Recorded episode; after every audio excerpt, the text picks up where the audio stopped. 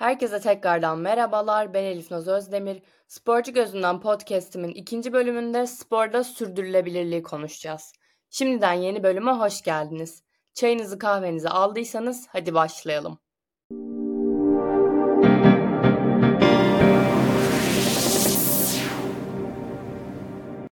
Sporda sürdürülebilirlik, küresel ısınma ile birlikte giderek arttığı için tartışılmaz bir konu haline geldi. Ekim 2018'de Birleşmiş Milletler İklim Değişikliği Hükümetler Arası Paneli, küresel ısınmanın etkilerini tahmin eden raporunda 2030'a kadar sıcaklıkların 1,5 derece üzerine çıkması durumunda toplumun her yönüyle derin ve eşi benzeri görülmemiş değişikliklere gitmesi gerektiğini belirtti ve bunun yapılmamasının kuraklıklara, sellere, aşırı sıcak hava, gıda kıtlığı ve yoksulluğa ciddi şekilde artıracağını vurguladı.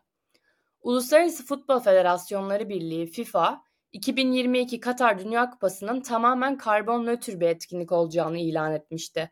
Fakat bunun ne seviyede sağlandığı tartışma konusu.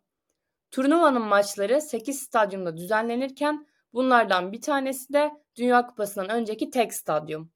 Dolayısıyla birçok yeni stadyum inşa edildi. Yeni stadyumlardan biri olan ve 974 nakliye konteyneri ile inşa edildiği için Stadyum 974 adını taşıyan stadyum turnuvadan sonra tekrar kullanılmak üzere söküldü ve bu süreçte de büyük miktarda karbon yükü ortaya çıktı. Stadyumların karbon maliyetinin yanı sıra Katar'ın Dünya Kupası sırasında ülke ve ülkeden günlük 1300 uçuş beklediği bildirildi turnuva öncesinde.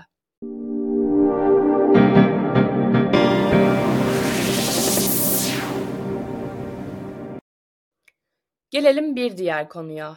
2030 Dünya Kupası.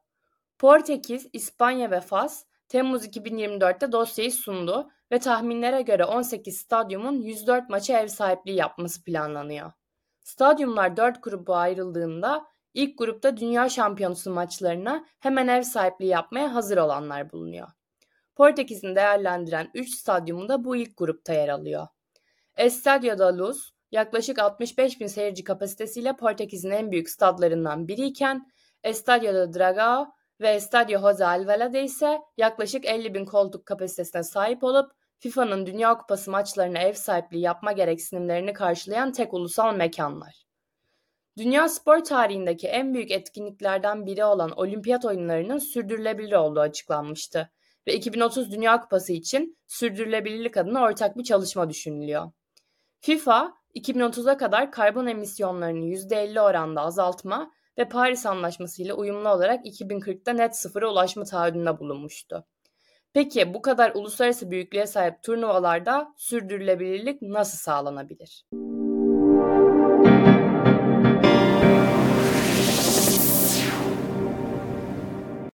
İlk olarak çevresel kriterleri ve karbon denetimlerini belirlemek için uzman danışmanlarla birlikte ortak bir çalışmaya gidilinebilir.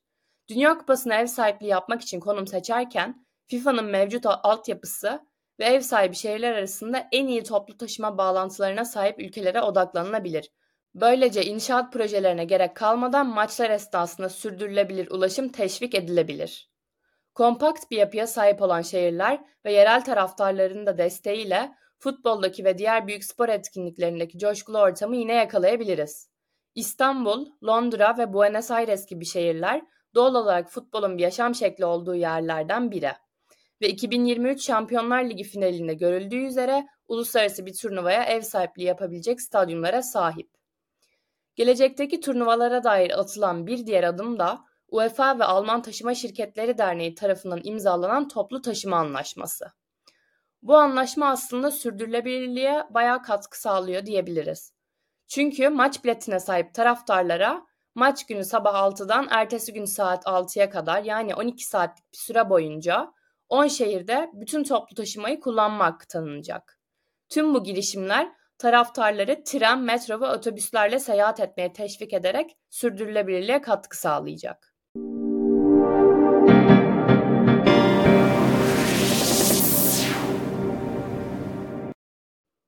Umarım gelecekteki turnuvalarda ve müsabakalarda futbol ve diğer sporların keyfini hepimiz doyasıya yaşarken çevremizi de eşit oranda korumaya devam ederiz. Bu bölümde sürdürülebilirliği ele aldık. Bana katıldığınız için çok teşekkür ederim. Bir sonraki bölümde görüşmek üzere. Beğendiyseniz podcast'ıma abone olmayı unutmayın. Sporla kalın.